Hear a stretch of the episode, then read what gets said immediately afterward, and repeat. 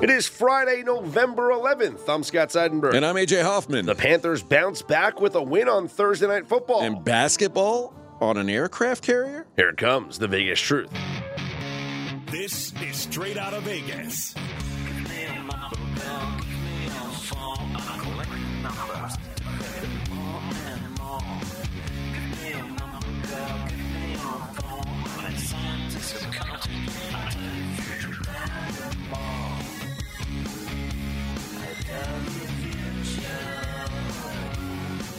We are straight out of Vegas AM, your daily destination for sports conversation with a Vegas lean. Here's what you need to know to start your day. The Falcons fall to the Panthers 25 15 in a real doozy of a Thursday night game. Both Josh Allen and Matt Stafford miss another practice. And UFC 281 this weekend, two titles on the line. Plus, we have basketball on an aircraft carrier. It is Veterans Day, and the Vegas lead will be that. AJ, uh, happy Veterans Day. Thank you for your service to this country. For the listeners that do not know, you have served. And on Veterans Day, we honor all those that have served this great nation. So thank, Thank you. you. sir. I will uh, be getting a free steak later on today. You gonna put like onions and stuff on that? If, if it's still free. I mean, of I don't do any toppings on the steak. I I can't I don't do need that. toppings, but I I, don't do Just any of a that stuff. pile of ketchup and I'm good. Oh, lordy. Really? Like, what about butter? Are you okay with butter on steak? Butter on steak? Oh, yeah. Well, yeah. I mean, obviously, when you're cooking the steak, you I'm put the talking butter on about it. like put some on when it's it- done. Yeah, uh, garlic butter. Garlic. Oh, yeah. Now that's the stuff. That's the little stuff. rosemary and thyme on the side. I don't need rosemary or thyme. Just, uh, just give me that garlic butter. Well, now I'm getting hungry. It's too early for this. Although steak and eggs sound really good after this podcast. Steak and eggs, hold the eggs. Let's talk about Thursday night football last night, and and this is why the NFL is so wild. We always talk about the NFL being a week to week sport, and it truly is. Last week, the Carolina Panthers looked like a dead team walking. They practically quit in their game against the Cincinnati Bengals. Baker Mayfield actually led them on a couple of touchdown drives in the second half, but when Steve Wilks announced that PJ Walker's going to be their quarterback once again moving forward, I think a lot of us felt that this was a team that was heading in the tank direction. I mean, I literally sent you guys in our group chat. I sent a, a GIF of a tank. Like that was it. I said, they say PJ Walker's going to start next week, and I sent a tank. That, that's the only thing I could think that was happening. So I, I don't. I the Panthers are the, maybe the hardest team in the league to understand. I have no idea what you're going to get out of these guys. Uh, it is wild that they not only won this game, but really eh, kind of dominated this game. And it's you know the game. 10 points but this was this was really never even in doubt. It didn't feel eh, they were they were in control of this game the entire time the falcons can't kick field goal. Again i said this after monday night football a couple weeks ago. Let's stop with comparing evan mcpherson to justin tucker. Let's stop with eh, with Young Koo. comparing young Koo to justin tucker. There's levels to this friends. Justin tucker's on his own level. Stop it. This was an embarrassing performance from Marcus Mariota and the Atlanta Falcons. The Falcons have looked good this year. embarrassing he led his team in rushing and passing Please. How dare you? Please. I tweeted out at one point Marcus Mariota looked like he was tanking more than the Carolina Panthers organization. Uh, he just couldn't do anything. Uh, and I understand the rain was was falling, and does it affect the throws? It's the wind that affects the throws more so than the rain. And really, he was missing open guys. He was very indecisive with the football, holding on to it, not throwing it away, taking sacks. The offensive line at times gave him, gave him no time to even do anything. And it wasn't until really in the fourth quarter where their offense started to open things up. But overall, a bad performance from the Falcons. Credit the Carolina Panthers for, I guess, staying alive in the division race at three and seven. Uh, listen, I think if the if the Bucs lose in Germany, like the Falcons could play next week for first place in. No, but the Panthers, I'm saying, Uh, I mean, the now. Panthers could play for first place in the division. Yeah, Uh, it's unbelievable. But yeah, that's where we're at. This is a really, really awful division. But um, yeah, everybody's right there in striking distance. Four, four and five, first place. Three and seven, last place. No one's out of anything yet. Mackenzie and I played a game. I don't know if he got you in on this before uh, before we started the show. we played a game called Guess the QBR because I said this was one of the worst QB games I'd seen all season. Okay. And Mackenzie, you put both of our picks into a vault.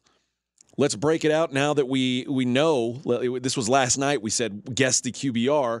Now this morning we know the QBR. What were our guesses and how do they compare to actual QBR? AJ, you guessed Mariota 33, Carolina PJ Walker a little bit better 41. It came up the opposite. Carolina Carolina PJ Walker only had a 20.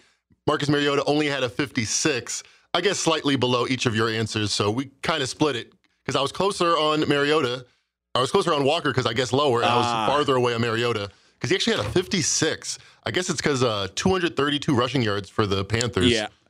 But he also, most of it. but but what happened was Mariota also uh, did connect on that touchdown pass in the fourth quarter, wide open down the field, which does um, does help his numbers. And PJ Walker connected on a touchdown pass to Laviska Shenault that was actually ruled a run because the pass technically went behind the line of scrimmage. So that could have been a 40 yard touchdown pass instead of a 41 yard touchdown run because it was a screenplay. So imagine Walker with 11 of 17 for 149 with a touchdown. The a great point. What I told Mackenzie last night, and I can't wait till we find this out.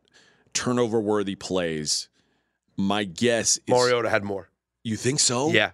He threw a couple balls that were in the receiver's hands, including one that was the receiver had the interception, but it, he was called for pass interference. But the throw, like it was pass interference. Actually, it shouldn't have been pass interference. It should have just been illegal contact because I forgot who the cornerback was, but he he basically clock clobbered uh, Kyle Pitts. But the throw was so far behind Kyle Pitts that it was right into the receiver, right into the cornerback's hands. I was going to go four to three PJ Walker with more, but I get we'll have to wait. We'll- We'll know I- I this think- weekend. I think Mariota had more turnover worthy plays. Either way, an epic battle, a battle for the ages. Uh, I guess we should give credit to D'Onta Foreman, who did have a good game. He was maybe the only person who can look at himself in the mirror today and say, you know what, I played good football last night. so congratulations to him. 31 carries, 130 yards, and a touchdown. Christian who? I, I don't know that guy, uh, but the the Carolina Panthers run game continues to thrive without Christian McCaffrey uh, and a, a, a 10 minute advantage in time of possession as well. But part of that, the, the domination of the run game. So I do think the Panthers will get blown out by the Ravens next week. Uh, and Panthers are on a bye, and then they get to get blown out by the Ravens. no, Panthers play the Ravens week 11. Oh yeah, I guess I, I was looking at November twentieth and forgetting that like they played on Thursday. So yeah, Yeah. so a long week because of So the Thursday it- night. it's Yep. a it's a uh, one of the modified byes. Yep, they yep. played 30. So they, it's I on Thursday. apologize. I apologize. But the, the Falcons are home to the Bears, and it's a must-win game now. I know I got to be honest. I, then again, maybe Atlanta's just a different team inside, but I'm curious to see how the Bears look this week because I might be enticed to take a look at the Bears in Atlanta. Uh, you think uh, fading the Atlanta Falcons run defense? You think that's a good idea? you think? I, I think you're. I think you may be on to something here. Like I just said, D'Onta Foreman with 130. D'Onta Foreman, who's like a forgotten guy. 130 yards. That, that'll that'll make you want to fade a run defense in a hurry. So, ugly game. Good win for the Panthers. Uh, If that is a good win, I don't know what the Panthers' goal is at this point.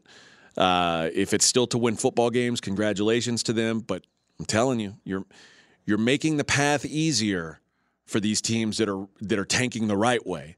Teams like the Houston Texans. It's going to be hard to catch the Texans and the Lions when it comes to that top draft choice at this point. The two biggest injuries in the NFL right now, in regards to what's going to happen on Sunday, is Josh Allen in Buffalo with his elbow, and Matthew Stafford in LA, who's been dealing, or I guess he's in concussion protocol. Both quarterbacks. I like how you didn't even want to say he's dealing with a concussion because we don't know. We don't know because you get placed in the protocol on Wednesday. It's it's awkward. Anyway, both quarterbacks did not practice on Thursday, and their status for Sunday is right now up in the air, and we will, I, I guess, get a clearer picture if they don't practice on Friday. If, if there's a limited participa- participation in practice on Friday, maybe there's a chance that one of them plays. But if they both miss practice again on Friday, both of them aren't playing. Agreed. And one quarterback did come back yesterday, Ryan Tannehill, full participant in practice for I the would expect Titans. him to play, yes. So at this point, you do expect him to play. You're starting to see a lot of minus threes on the board instead of the two and a half that it was earlier in the week for the Titans. So for Josh Allen and the Bills, you, you and I briefly touched on this. I guess not briefly. We went into it a little bit. I'm okay with Buffalo with Case Keenum. Uh, I really am. Um, I understand the line is still at three and a half. If it gets announced that Josh Allen is out, so if we find out later today that he doesn't practice, do you think this line moves? Yes. Or does it stay three and a half? No, because if, if Josh Allen doesn't play, I think this line goes to three or maybe below three. Then I will be on the Buffalo Bills. I will be too. I think, I'm not going to play. I'm not going to play Case Keenum at minus three and a half though. but I will play Case Keenum at two and a half or three. One hundred percent. Yeah, I, I agree with that sentiment wholeheartedly. And I think that it's interesting to see that no book has moved off of the three and a half. And I guess they're waiting on the Josh Allen news, but already we're we're getting all the tickets and, Well, it's like and six- money six is on the, is on Minnesota. It's like it's moved from six points. Like this Yeah. is it. Like it's it's pretty much built in that Josh Allen isn't going to play, but not announced. If Josh Allen practices today, I'm going to be running to my book and trying to get to down get some three and a half. Yeah. And, and as far as the Rams are concerned, line is still holding at one and a half. If it's announced that Matt Stafford does not practice uh, later today and he's out, you still know the numbers between Sean McVay and Cliff Kingsbury. Does starting Wolford worry you? Yes. Yeah, it does. This is a bad offense to begin with. But even though Stafford is not, Stafford's not doing anything great this year. No, he's not. But he's not John Wolford. And it, this the drop like the drop off to Case Keenum feels like okay, Case Keenum is a serviceable quarterback in the NFL. I can't, in good conscience, say that Wolford is. Uh, Mackenzie makes a good point. The total in this game's dropped from 45 to 40 and a half. The last two games for Matthew Stafford 165 passing yards and a touchdown, 187 passing yards and a touchdown. Yeah, and to to He hasn't point, thrown for multiple touchdowns in a game since week two against Atlanta when he had three touchdowns and two interceptions. Every other game, it's either only one touchdown or zero. and if you like the Rams here, you you don't mind that this is like you think this is going to be a low scoring game. You you can win this game with their defense. Yes. I, I, I mentioned 11 and 1 McVay against the Cardinals and his tenure with the Rams. In those 11 wins, the Cardinals have have scored under 13 and a half points per game. I I mean, they're not even get, they're not even averaging two touchdowns a game in those games. So, and and then you think about even the first game this year. You know how many touchdowns they scored? Zero touchdowns in week three against this Rams defense. The Rams defense owns the Arizona Cardinals. There's also uh, the video now is circulating of the conversation from last week with DeAndre Hopkins and Kyler Murray on the sidelines. Let's give a listen. Boy, what you looking at, bro? What you see? Bro, you don't like that? You don't like the scene? Bro, you don't like the scene on the 50? Bro, bro, come on, bro. That shit wide open. Hey, offense, let's go. Let's go. Offense, offense, offense, let's go. Offense, let's go. I'm trying to win. Hey, we're good. We're good. Listen, hey, we're good. I'm trying to win. Listen, it's, listen, same deal. Nothing, listen, nothing they're doing, right? It's us. So that's from the Hard Knocks in season, AJ, and you could hear AJ. I mean, uh, DeAndre Hopkins. He doesn't know what Kyler Murray's looking at. Doesn't know what he's seeing, and he's like, "I'm trying to win. Give me the ball." Yeah, uh, listen, and, and of course, Kyler Murray's defensive about it. I've said this a lot. I, Kyler Murray's in the conversation for like if I he's the least likable quarterback to me. His body language, his, his general presence is a, a giant negative to me. The fact that his own teammates are saying, "Dude, what are you seeing out there?" It, it real. This is going to end up being one of the most fascinating contract decisions ever. Like it- when, if even like it's already started off that way. When Yeah. you think back to the uh, the no video games policy that was originally in this contract, and and the must do homework. yeah, policy. yeah, yeah, like the homework policy. Yeah, it's just crazy. But I think as as we go on, it's only going to get crazier. So Hopkins uh, in that last game against Seattle only had four catches for 36 yards, did score a touchdown. So we'll see if uh, maybe Kyler force feeds him. Maybe a DeAndre Hopkins over is the way to go for this game. Good luck. Like I said, this offense has not had much success uh, against the Rams. Let's take a look around the rest of the NFL as we get ready for Week 10 Sunday. Uh, the action starts with the Seahawks and the Bucs in Munich, Germany, and the Bucs are a two and a half point favorite. We we talked about this game a lot on the Dream Preview, and you're all over Seattle. I have a strong lean towards Tampa Bay, but the number is so interesting here because it's that two and a half, three and a half conversation, right? It's uh, and and if for those that are just listening for the first time, uh, there's a saying from Chris Andrews, bookmaker over at the South Point, who did a radio interview and said, you know, if you see three and a half, usually that's a sign to lay to lay it, and if you see two and a half, usually that's a sign to take it. Well, we have a two and a half point spread here. Might be a sign to take it with Seattle. Probably a sign for me. I, I am going to take it with Seattle. I'm also going to tease Seattle. I think it's, this is a perfect opportunity because Absolutely. the Bucs offense has been so inept. They're not running away from anybody. I think Seattle's offense, which has been elite uh, uh, against Tampa's offense, eight and a half points. Like I, I don't know how many points Tampa's going to score the entire game, but if I can if I can tease this up to eight and a half, uh, that seems like a gift to me. I don't know where I don't know how the Bucs cover something like that. Can I give you the dance partner? I think it's pretty obvious too. But Well, I don't know if we're on the same page or not. the Pittsburgh Steelers, No, that's Oh. okay. So that's your dance partner. that's my dance partner. Okay. My dance partner, Broncos up to nine. Okay. It- not as valuable because you're not getting through the three. You're on like you're But I, but I'm getting through the seven and the eight, which Yeah. we know the eight's valuable now.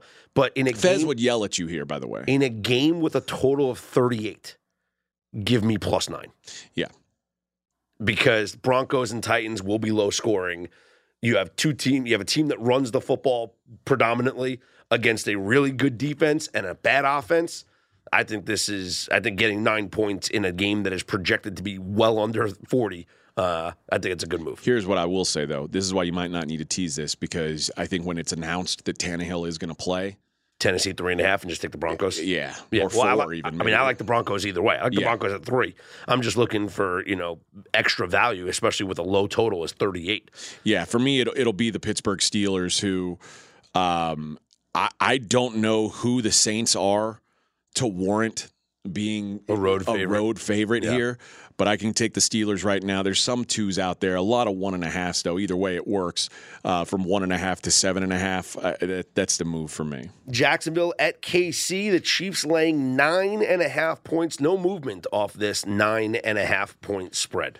Yeah, the the Jags defense has been really bad the last couple weeks. They they had three good games early against Carson Wentz, Matt Ryan, and uh, Justin Herbert. If you remember when Justin Herbert was hobbled.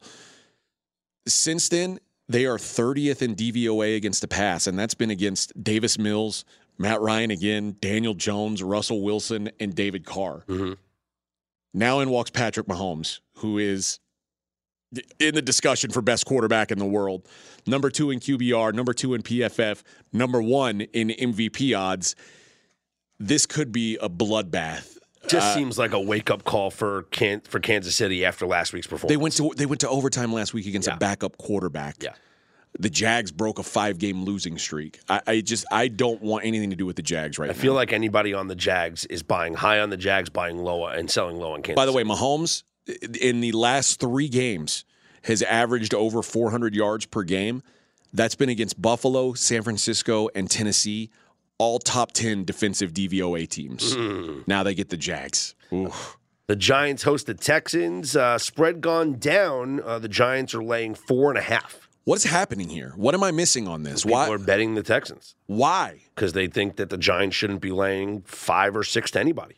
I mean, this is uh, the Giants do have a bad home field, but I don't know who I don't know who people think the Texans are. I again, this could be people looking at Carolina who we thought had quit and saying, "You think they quit? Watch this." Uh, the Giants are a heavy blitz team, the heaviest blitz team in, in the league, and this is a bad offensive line. They already can't protect Davis Mills, and this is the worst run defense in the league by far. I said this on the Dream preview. The gap between the Texans at 32 and the Browns at 31 in PFF run defense is is the is less of a gap than the Browns at 31 to the Bills at 22. like the, so the Browns are closer to the Bills Yeah.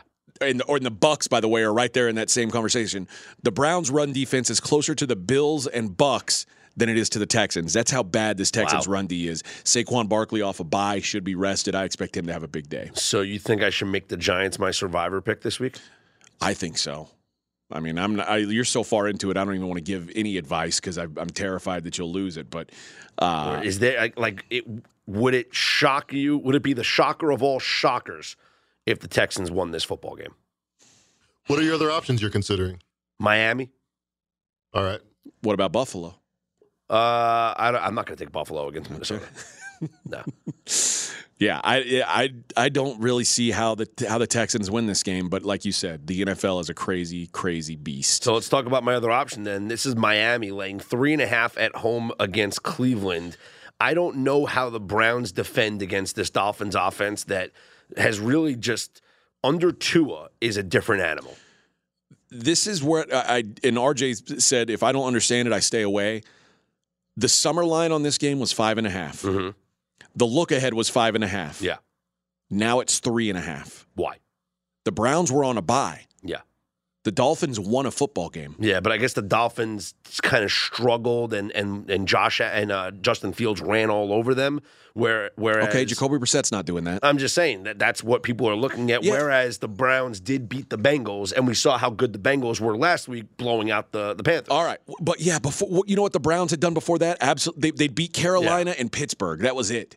I guess I guess the idea is can the Dolphins stop the run, and we know that the Browns just going to run the ball. Listen, I'm I'm going to admittedly say the Dolphins' defense is terrible. I still think they dominate this game. They're better at home. This is the thing. For me, it's the home road splits with the Dolphins and the Dolphins offense and defense, both better at home. They have a distinct home field advantage, and it's going to be like 80 degrees, 82 degrees, 70% humidity in Miami on Sunday. Uh, it's going to be uncomfortable for the Browns players. Speaking of those two uh, of, of the Bears, the Bears are hosting the Detroit Lions, and these are the two worst defenses in the league, arguably two of the worst. Certainly, there's two and a halfs and there's threes out there. Yep. Um, it, it- it feels like Justin Fields has kind of unlocked a cheat code. Like he's he's figured something out, so he's progressed. What you expect in year two, guys, to take a jump? He's certainly taken a jump. Two bad defenses. The Bears are the offense that I trust right now, which I wouldn't have thought, you know, three or four weeks ago. Pretty wild that, you, that we're actually saying that about this team right now. Uh, how about an offense that we don't trust? That's the Indianapolis Colts with their new head coach, Jeff Saturday, their new play caller, Parks Frazier. Taking money though. Yeah, they are. Uh, this line is now four and a half. The Raiders favored at home. Raiders. Think about this. On Wednesday, it was six. Yeah, uh, I don't know what to make. I, I think it could just be buyback because it opened up at three and a half, and then it shot up, and then maybe it's it's come. Maybe people are just buying back in. But man, I, I, I think this is the spot for the Raiders to to really right the ship. They in three of their losses this year, they've had 17 point leads. And if they build up another 17 point lead here, they're not going to blow it because I don't trust the Colts offense to score that many points. I don't trust either of these coaches. Uh, the Colts hired a guy off of a TV show, and he may be the best head coach in this game. So that that really throws me off. I, I've got no feel for it really. Uh, the Broncos and the Titans. I mentioned Ryan Tannehill looks like he is back. That line is at three now. Um, I like the Broncos. that was the big uncertainty. I, I, I know this. The the defense for the Titans just held the Kansas City Chiefs in check. I think the Broncos struggle to move the ball themselves, but the Titans are not some kind of world beating offense either. This is I, this is an ugly, ugly game. Yep. and that's indicative uh, as the the, the and total. the Broncos are off extra rest too. Yes. Total in this game 37 and a half, which is why again that teaser option just makes it so appealing. Give me plus nine, uh, in, in and it's only it's two and a half. There's two and a halves and threes out there, so depending on where you are, I think the Broncos are an attractive teaser option. Steelers plus one and a half hosting the Saints, That's what you and talked about earlier. That's your teaser. that's my teaser Yeah. piece. Yeah, reinforcements are here for the Steelers. This defense, 29th in total defense, 20th in DVOA. Guess what they're getting back this week? TJ Watt, Watt. and Damontae Kazee. The Steelers had seven sacks in the first game this season when TJ Watt played. Since then, they've gone one and six and had eight sacks. Mm-hmm. Seven sacks in one game, eight sacks in the next seven games. Now they're playing a Saints team that just allowed four sacks to the Ravens. I don't think Mike Tomlin rolls over here. He's got an extra week to prepare. The Saints are on a short week. I can't believe Pittsburgh's a home dog here. So I, I like the Steelers. I like them especially as a tease piece. Speaking of home dogs, the Packers hosting the Cowboys, Dallas laying four and a half in this game. It seems like this is uh, General Rodgers' last stand. It has to be. And this is, I'll say this. The, RJ taught me this. The, the best bets you can make are the ones that are the toughest to make. No one wants to bet on the Packers right now. They're catching four and a half at home against a dome team with temperatures in the 30s. Yep. Uh, the Packers have lost six home games since 2018. It- this is Rodgers is five and one ATS as a home dog. This is do or die. I don't want to bet the Packers right now, but I'm not betting against them. I can tell you that for sure. I'm going to make a decree right now. If the Packers lose this game, Hear ye, hear ye. if the Packers lose this game, Jordan Love starts against the Titans. Oh, oh. But things will get worse. I don't think Jordan Love can play. It does, well, they're going to have to decide on this Yeah. fifth year option. No, so you're you right. got to figure out what the heck to do with this kid. And if you've just lost what six straight games, uh, Yep. what else are you going to do for this season? The season's over. Season's over now, anyway. But still, this is the last stand for Aaron Rodgers and the Packers. And I, I don't want to say the season's over because they could go on a run. Not the way that they've played lately, but let's just say Well, everybody says Minnesota's phony, and there's nobody else in that Hey, division looking to run away with it. hypothetically, they go on a run. They only have six losses. It's not like they have eight losses right, Right. now that you're, you're going to say, well, they're Which, by the way, make the playoffs. uh, nine and eight can get you into the NFC playoffs yeah, anyway. it could, it could. So they're still technically alive. Eight and nine might get you in as a division winner. This is the last stand here for the Green Bay Packers. Uh, we touched on Cardinals Rams when we talked about the Stafford injury. So let's get into Sunday night football. Chargers 49ers. I wanna you talk and to- I are against each other. Yeah, and this I want to bring Mackenzie in on this. He he is a 49ers guy, but this is a team that struggles at home, especially as favorites. They're 8 17 and 1 as home favorites under Shanahan.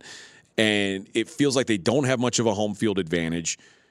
Yet somehow all this money's coming in on the 49ers. It was at four and a half. Now we're looking at seven. Seven just feels like a big number against a talented Chargers team, considering the 49ers, who are also talented.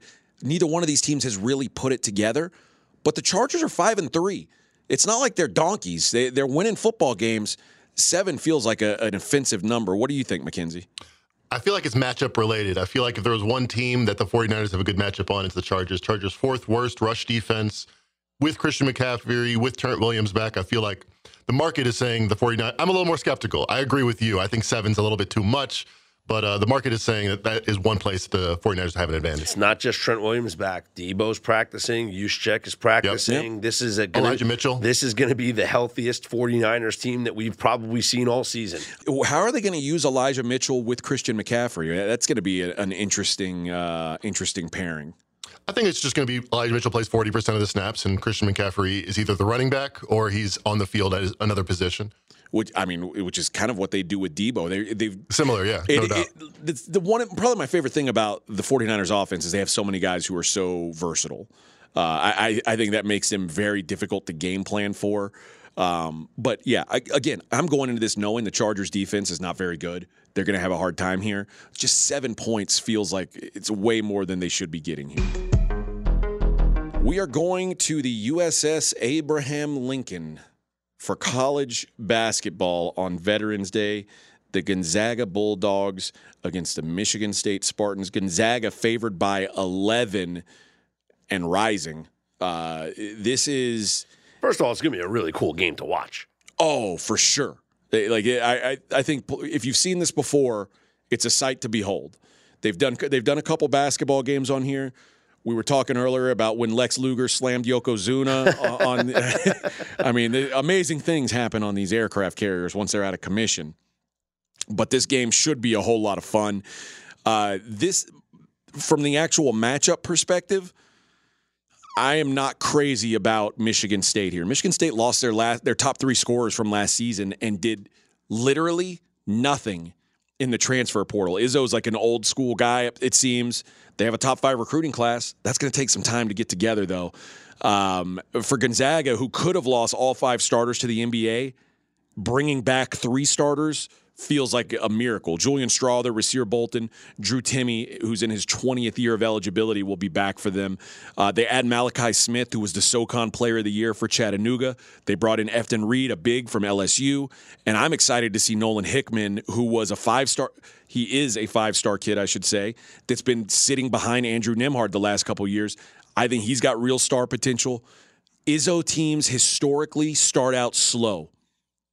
Gonzaga historically does not. Last year they played Texas in this their second game of the season. They had a warm up, then they played a high profile game against Texas. Dog stomped them. The year before they played four top 25 teams in a row. Only one of them got within single digits of them. I think Gonzaga is poised to roll here, so I like the Zags on on the uh, aircraft carrier. My one question is do we like the under because of the elements? Because this game is going to be outdoors on an aircraft carrier. Okay. I don't know what the sight lines are going to be like. The kids are looking up. They could see the sky in the background, the beautiful, you know, beautiful sky in the background, the clouds, and all of a sudden, the the uh, the, the shots just don't fall. Maybe it get maybe the breeze picks up at some point during the course of the night. You, know, the original Carrier Classic, total, uh, the first one, 2011. We had a total landing at 122 points. In 2012, Syracuse and San Diego State finished with just 111 points. We got a total of, what is it, 149? No, 145 and a half. So this thing's dipping. Oh my goodness. This thing is dipping even further. I still think maybe 145 and a half is too high for this game. The problem is you have to remember, like the average Gonzaga game is lined at Sure, like at 160. So this is already. I think it's being accounted for. But well, it's dipped so much. Yeah, that's crazy. I just think that it's always the way that I would lean here with a game like this is to go up with go go with the under. Yeah, I. I, I mean, I, it makes sense to me. But I, I seeing 140s in a Gonzaga game, I'm not. I'm not going under.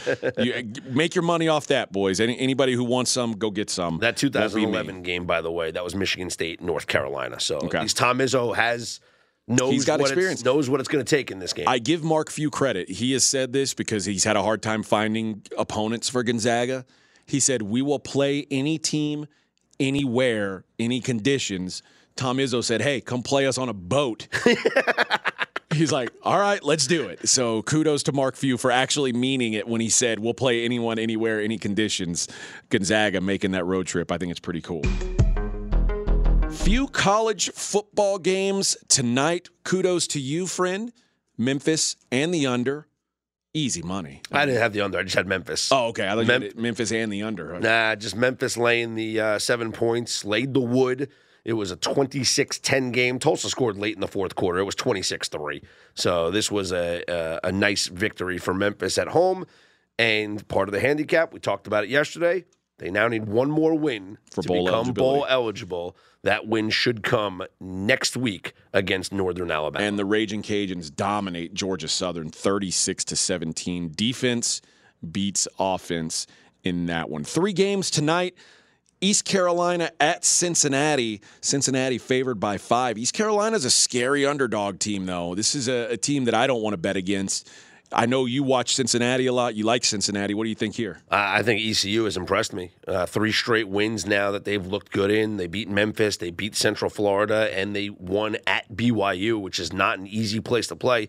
If you remember, that was a game I talked about the weather concerns being uh, a chilly night there in Provo, and and the kids from you know Carolina going over there.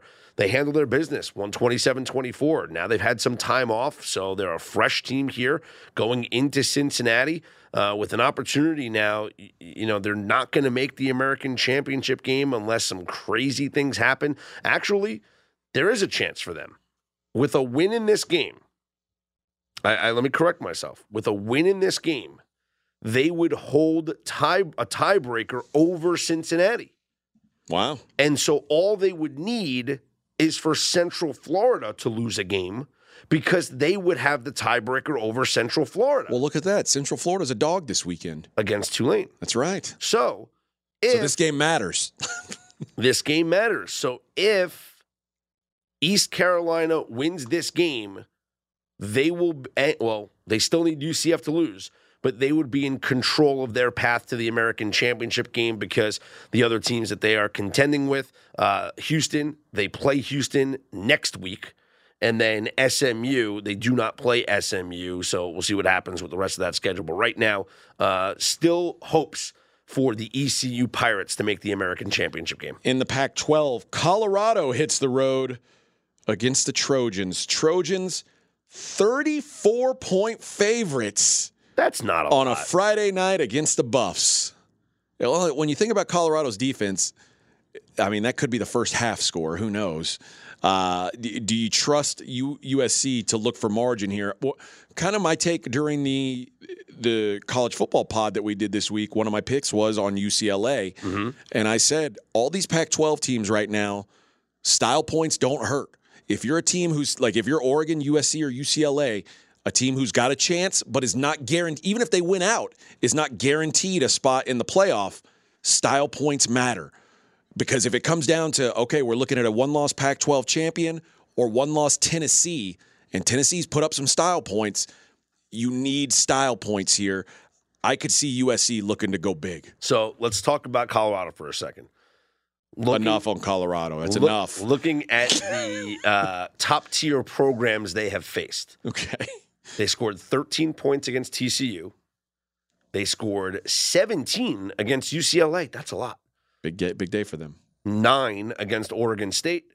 10 against Oregon. And by the way, those aren't like Oregon's not a great defensive football team. Mm-hmm.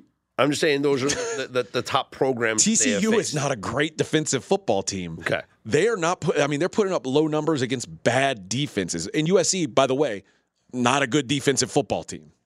I still I still like the under in this game. Oh, that's a big balls play. But I just don't think Colorado scores enough for this game to go over. USC is pumping the brakes, and I know you want to talk about style points. Guess what? Winning fifty-six to nothing is style points. Winning forty-seven to ten is style points. Oregon beat this team forty-nine to ten. That's probably the same type of game we're going to see here. 49-10 goes under what is it 66 and a half is what the total is for this game Let me tell you something. mm-hmm. The last two weeks, USC has given up 35 and 37 points. That is to Arizona and California. That's not to Oregon and UCLA. That's to bad football teams. They've given up 72 points in their last two games. But- that didn't even go back to the Utah game where they gave up 43 to Utah. but this is now a standalone nationally televised game where this is an opportunity to impress the college football playoff committee. This is their chance. There's no east coast bias. You got the standalone game here on a friday night. Everyone's watching. They got to impress. You're right. Style points matter. They probably cover this line i just don't know if colorado scores because they're just absolutely god awful Mm. I could get on board with a USC team total over. I can't get on board with the full game over just because, or full game under because I, I think that uh, I think Colorado is just it, it, inept as they are. you think they score two touchdowns I could see it. Yeah, yeah. Yeah, I think they could score two touchdowns. Literally everybody they've played this year, USC's played, has put up at least 14 points. That includes Rice, that includes Oregon State, that includes Washington State, uh, that includes Fresno State with a backup quarterback. Everybody's done it. USC team total over 50 and a half. Colorado team total 15 and a half. Boy, you know, and many- Colorado under is minus 120. you know how many times USC's broken 50 this year? How many? One against Rice in the first game of the season. I don't want anything to do with this game. I don't know what's going to happen here. I, I've talked myself out of everything possible. How about this? Let's go Caleb Williams over two and a half passing touchdowns. And by the way, uh, Jordan Addison is expected to play against Colorado. The uh, Biletnikoff winner is is uh, it looks like he's a go. That's a big Caleb Williams USC. over two and a half touchdowns minus 130. I could see that. Yeah, yeah, I, I think that's a good play. All right, one more game: Fresno State at UNLV. This is a rejuvenated Fresno State team. If they didn't play that first half, I would still be in last man standing. If No, they- you wouldn't. Your pick last week lost. yeah, who knows? But their the first half against San Diego State, Jake Haener's first half back from injury, they stunk. Since then, they have outscored San Diego State and Hawaii 77 to 20. Hawaii scored 13 points in the last 4 minutes of the game. They were down 55-0 at that point. This feels like a really rejuvenated Fresno team. The number is nine and a half. The first half number, five and a half. I'm going to go ahead and say right now, I'm I'm putting a little coin on Fresno State in the first half, minus five and a half. Go ahead and lock that in. I think Fresno's up at least by a touchdown here. UNLV, who started out the season looking like, hey, maybe they're onto something Well, here. the You- quarterback was out. They lost the quarterback, and, and he's back now, Brumfield, right? Yeah, he is back. Uh, how do you think he looked last week? Not good. 17 of 27, 207, and two interceptions last week. Uh, and there is no home field advantage here Nope. for UNLV playing indoors, which, by the way, who, who's that favor? The high powered offense.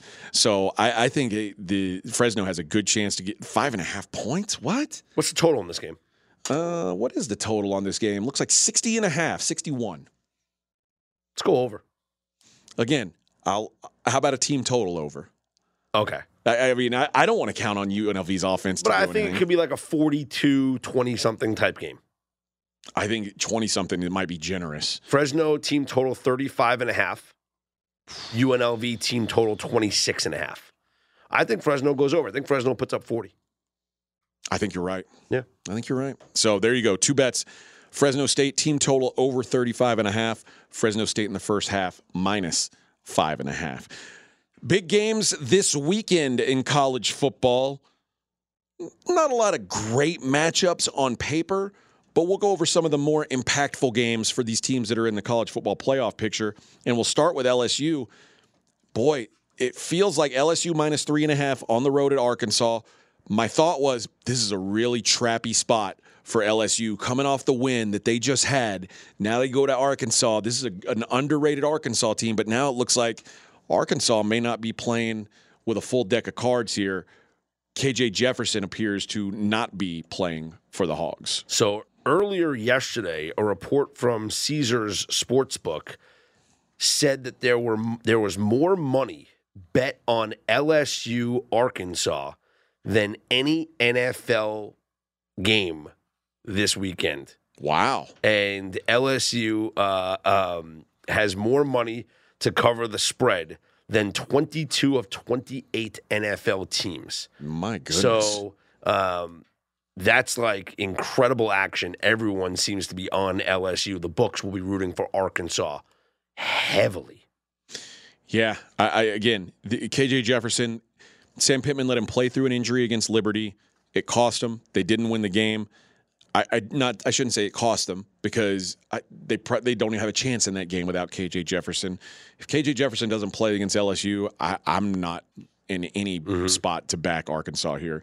Alabama, Alabama minus twelve at Ole Miss. Alabama money coming in here. I like the Rebels, man. I really do. I think this is uh, RJ talked about it on the Dream Preview Pod this week. the dream crusher scenario, right? No playoffs for you, Alabama. These Alabama kids have had their dreams crushed. This is the first time that all these kids at Alabama are playing without having a chance to go to the college football playoff. So, what do they do? How do they respond? They got to go on the road to Oxford and now beat Ole Miss by 13 points?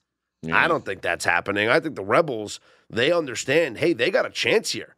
They're still alive. They could still go to the SEC championship game. They need to handle their business, though. And I think uh, there's a, I might, I'll tell you what I might do. I might do a little Salt Bae. Might do a little, little sprinkle. little sprinkle on Ole Miss money line. Uh, let's look at UCF at Tulane. This is big for, for both these teams. Uh, Tulane, the highest ranked G5 team in the country. I've been beat banging the drum. Tulane, Tulane, they're good. This is a, a fantastic defense, yet still not getting a whole lot of love here. Willie Fritz at home, Tremendous coach. 26 and 11 Yeah. ATS in New Orleans since he's been in New Orleans. 70% ATS. I th- I think this is a tough, like I'm not discounting UCF. It's clear Tulane has a great home field advantage. Mm-hmm. UCF has a great home field advantage, which means they're less away from home. Yeah. I like Tulane here. I think Tulane wins this game. This is the It's minus one, by the way. This is the disgusting part to think about for Tulane. They lost to Southern Miss. it's gonna it's gonna haunt them because they would be they would be sitting here going, man, if we run the table, a couple things break our way. they wouldn't get into the college bowl. I don't think they would They're not. They're not Cincinnati from last year, but Well, they didn't. They don't have the schedule. They didn't beat Notre Dame. yeah, they beat Kansas State. yeah. Um, but they would be a lock. Wait, they also beat UMass. Come on. Uh, give and Alcorn. Let's give them credit. Oh yeah, Fifty-two nothing. That was impressive. yeah. Uh, Held Steve McNair to zero passing yards in that game. but they would be a, a shoe in for a New Year's Six game. Oh, for sure. And and Well, they're. I mean, if they're the highest rated G five team, they are anyway. Yeah, but this is just it. What a season it would have been if they if they beat Southern Miss. Um, pressure's on. This is also a game where they can afford to lose, if that makes sense, because a loss here for Tulane does not eliminate them from the American Championship game. Right now, Tulane's five and zero. Central Florida's four and one. There, there's no divisions. The top two teams play each other in the championship game. So, a win here for Tulane moves them to six and zero. They're, I think they clinch actually because they can finish six and two if they lose their final two games. But and UCF is the only team that could tie them. No, because uh, have they already beat SM SMU. SMU, no, they play SMU. Oh, they still play SMU, yeah. SMU can finish uh, six and two, and Cincinnati can The finish two teams six that and two. yeah, so the two So- teams they'd have to beat. So that it's so they're not a lock if they win this game, But it they're in put them- control of their own destiny. Absolutely, they're still they still are if they lose though. But for Central Florida, this is the point I'm trying to make here. For Central Florida, a loss here, and that's it. They do not control anything. Yeah. So for Central for Central Florida, if they want to make the conference championship game, they have to win this game. This is an elimination game for them. If they do not win this game, they do not go to the American Championship game. So uh, this is going to be in, a very interesting one. I'm staying away from it, to be honest with you. I, I don't want any part of this game because I think it's a coin, true coin flip. Here's a game I know you do like Washington on the road at the Ducks, Oregon, laying 13 points here. Yeah, I'm taking Washington. Their offense is too good to lose by that many points. I think they can keep this within one score. Oregon, to me, is the best team in that conference. I've said it. I'm not going to back off of that. I just think that the spread's too high for Washington and Michael Penix, who has the number one passing offense in the country. They're they're one of the best third down conversion teams in the country. I think they're capable of keeping this within one score. Texas, seven point favorites hosting TCU. And people are like, what? TCU, they're number four in the playoff rankings. Listen, this TCU team has been incredibly fortunate.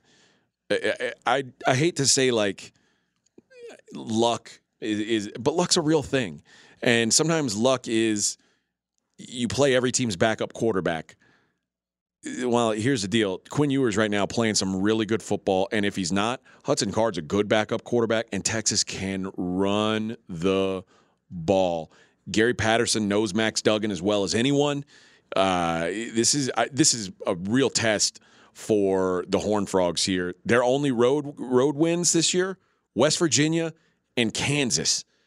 They're they're about to be actually tested here against Texas. Yeah, I, I just like taking the points in this game. I, I don't think TCU wins, but I think this is a much closer game than over a touchdown. I, that's fair. Uh, I, TCU's offense is too good. but T, again, this is a game where TCU has everything to play for. Sure. This is this is a uh, And well, I'm telling you, I said I joked about it a little bit on the college football pod. Maybe a little conspiracy theorist in me. Big 12 wants that wants representation in the playoff. Those refs might be uh, blowing the whistles a little little more frequently on Texas.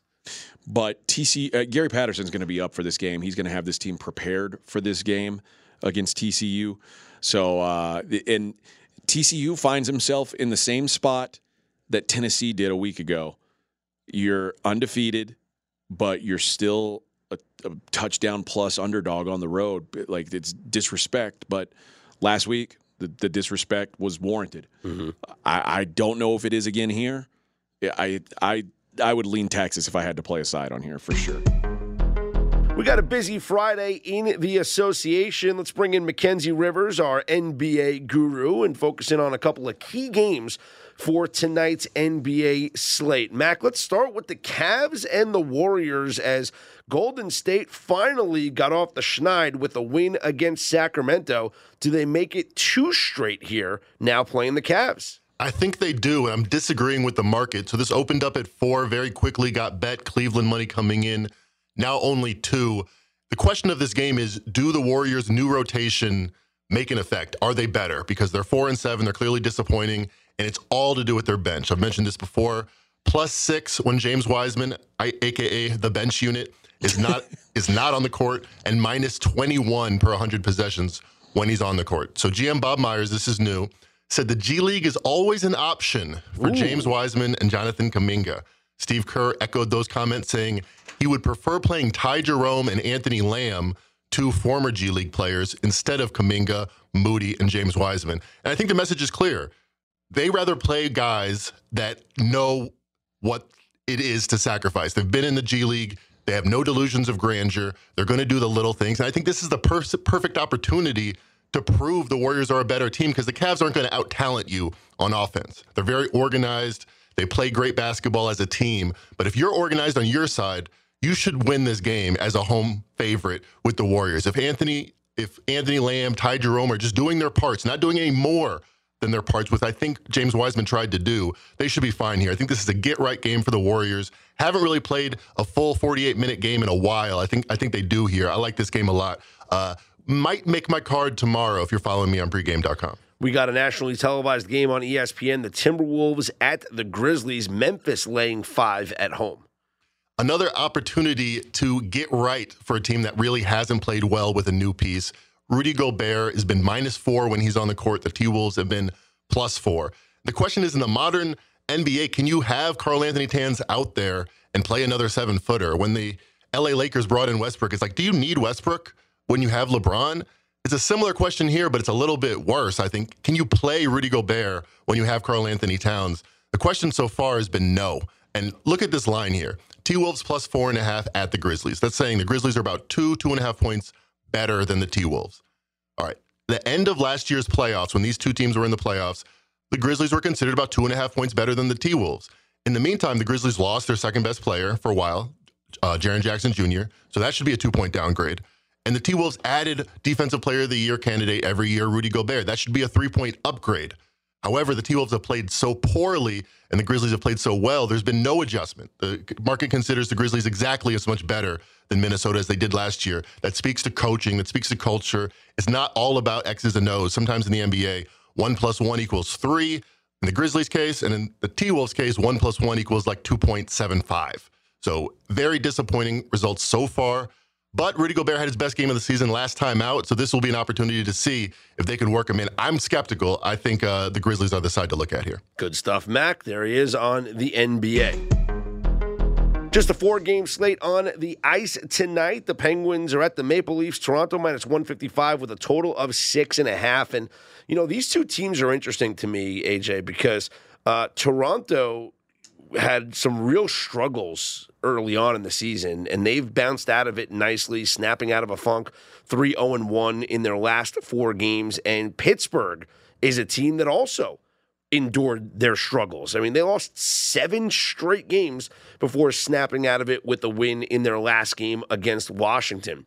I think both teams are feeling good about themselves. Uh, I'm curious to see what the goaltending matchup is going to be for this one, but I wouldn't be surprised if we see some goals here between two really good offensive teams. Uh, elsewhere, you got the Lightning and the Capitals. Tampa minus 145, total of six and a half. The Sharks playing the second night of a back to back there in Dallas. Dallas minus 205, total of six and a half. And there is a trend out there with minus 200 or greater favorites playing against teams on the second night of a back to back. Just saying. The Wild take on the Kraken. Minnesota minus 120 with a total of six and a half. It's been an interesting road trip for Minnesota, losing 1 0 in LA, bouncing back with a 4 1 win in Anaheim, now traveling up to Seattle. UFC 281 in Madison Square Garden. That's after 280 and before 282. That's correct. You're all over this UFC stuff. You you you might be have a, you might be an expert in another sport, Scott. Look at you. Two title fights: Israel Adesanya and Alex Pereira, uh, and Carla Esparza and Weili Zhang, uh, also fighting for a title. I'm going to go ahead and give out a pick on the main event here: Adesanya and Pereira. This is a fight that has happened in a kickboxing ring before. And Whoa, what do you mean? These two kickboxed each other before they were fighting Before MMA. they before they went to the UFC. Yeah, and uh, Pereira is new to MMA. He's had seven fights in MMA, six and one, three and zero since he's been in the UFC. Israel Adesanya is a long reigning middleweight Yeah. champion. Uh, so how does this happen? Well, promotion. That's how it happens. They say, hey, this guy knocked Israel Adesanya out cold in Oh, a really? kickboxing fight. Was that Pride or something? Or No, it was a, a, a glory. Uh, Okay. Yeah, so it's a, a no. It was actually in Brazil. It's a kickboxing organization. Before these guys had thoughts of MMA. Yeah. And Alex Pereira knocked him out, left him stiff in the middle of the ring, and so they're like, "Ooh, no, eh, no one can beat Adesanya, Yeah. huh? Let's bring in the guy who's done it." Big promotion. Here's what I think's going to happen. Now, the the what people are talking about, the scuttlebutt, is four ounce gloves. If you get knocked out in 12 ounce gloves, you get knocked out in four ounce gloves a lot quicker. I think somebody goes to sleep in this fight. Whoa, okay. You know, Adesanya hasn't had a uh, a knockout since If it's in the last five fights, everything everything's decision. Yes. Everything's decision. Uh, Pereira, though, I, I think he wants to prove a point here. Don't you think? Don't you think Oh, so Adesanya you think wants to he's- pro- so prove you a think he's coming out swinging. I And- think and, that and maybe either he catches him or he gets caught. all they've shown for the past two weeks is The Adesanya highlights. laying on the ground in a ring. Wow. He wants to get that back. He can say he doesn't care about it, but he wants to. And this Alec, uh, this this Pereira, he fights like a uh, like a monster. He's terrifying. He hits so hard. I think that there's no way this thing goes to the judges. Does not go to decision. Minus 105. That is going to be my play. Five rounds. Pereira's never fought a five round MMA fight. I could if if he loses, I could see him gassing out late and Adesanya getting a finish, or I could see Pereira landing something big early on. Uh, either way, I think we have some violence here. I don't see this one going to the cards. So minus 105. It's basically a coin flip. I like this a lot. So Minus I- 105 Yeah, for I'm uh, not the distance. Yeah, fight to go the distance. No, I'm seeing yeah minus one ten, depending on the book. Yeah, Yep. Yeah, I like this a lot. This is a good handicap out of you. Well, there you Um, go. Good, some good fights on the card include Dustin Poirier and Michael Chandler. Uh, Dustin Poirier is That's my dude. a much more skilled fighter. Michael Chandler is a dog, though. That's another one. I have a hard time seeing that going to the scorecards. So, but uh, again, if I could see a world where Michael Chandler does the smart thing, and they asked they asked Dustin Poirier at the uh, press conference. They said Michael Chandler said he, it's not his job to go put on uh, great fights. It's his it's his job to go in and win fights. Does that mean you think Michael Chandler's going to go in and, and try to wrestle you? And Dustin Poirier said, he better. that better be in the game plan for him to try to wrestle me because if he doesn't, he's in a lot of trouble. So I, I think that's another fight that if if anybody wants to get it to the ground, it's going to be Michael Chandler. But I don't think he's particularly interested in it. Uh, to this one to not go the distance is minus two seventy. You got to pay. But what I do think you do is if you like Poirier, you take him to win inside the distance. You like Chandler, you take him to win inside the distance. For Poirier, it takes him from being a minus 215 favorite to an even money favorite. If you like Chandler, it takes him from being a plus 185 dog to a plus 275 dog. So I think an inside the distance prop for whichever fighter you like is the way to go. All right, let me ask you about one fight here selfishly. Frankie Edgar, the Jersey guy, a lot of uh, he draws every time he fights. I mean, uh, I know this from growing up in the area. And we, everyone, we always go to the bars and everyone roots for Frankie Edgar, right? So it's just like a thing. It's like you have pride in New Jersey. This is his last fight. This is it. He is retiring after this. It's in New York at Madison Square Garden. You know he's going to have the crowd. You know he's going to have all his family and everyone there in attendance. He's a heavy underdog at plus 195. Can we take a stab on Frankie Edgar, leaving it all out on the line for one last shot at glory? He has lost four of his last five fights, five of his last seven fights. He's hasn't exactly been in good form. There's a reason why he's retiring. But can we bet him as a dog here?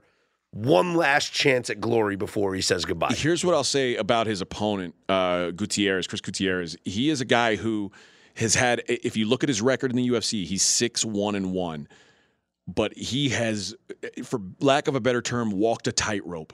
Like there's a lot of those fights where things could easily go the other way. He's a very, he's not a, a he's not a banger. Which that might be Edgar's biggest problem right now is running into guys who can really put mm-hmm. it to him because he's not as durable as he once was. That was once Frankie Edgar's greatest strength was he was so durable. It, I don't think he has to be durable in this fight. This is a slow-paced fighter, uh, very defensive opponent. I think if Edgar presses the action here, he could actually make something happen. I think Edgar, of all the dogs on the card, he's one of the more live ones. So if, if you if you think Frankie's got something left, this is a good matchup for him. Got to leave it all on the line. No like, doubt. If, if, you are truly retiring after this fight, and that's what he said, this is he's even said Madison Square Garden is the perfect uh, opportunity to say goodbye because it's a local fight for him. So if if you're laying it all on the line, you got nothing to lose. Like that's it. You're over he, he wants to leave it all in that octagon. Every ounce of energy and fight he has left in him is going to be left out in that cage.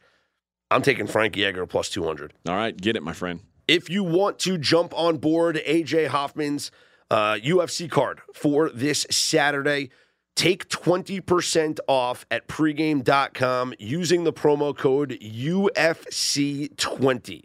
Uh, it's good for one use. UFC 20. Get 20% off of AJ's MMA card for this weekend. In fact, the promo code's good for everything at pregame.com, so you can get 20% off uh, anything you'd like at pregame.com. I highly recommend, though, AJ's UFC 281. See, I remember the That's numbers. right. Good for UFC you. UFC 281 package available right now at pregame.com. Promo code UFC 20. Don't forget, we're also still running the Beat Mackenzie Rivers NBA contest. It's a free chance to win $1,000. Go to pregame.com, click on contests, find the Mackenzie Rivers NBA contest, enter for free. The contestant that earns the most units will win $500 cash. And if that winner earns more than what Mackenzie did last year, then that contestant will win a bonus $500. So your chance to win $1,000 for free at pregame.com. My NHL package still rocking and rolling 34 and 13 on the season. Uh, yeah, 2 0 night last night. Hopefully, carry that over into the weekend. Enjoy your weekend. Enjoy the football. Enjoy the fights from Mackenzie Rivers and AJ Hoffman. I'm Scott Seidenberg. We are straight out of Vegas, AM.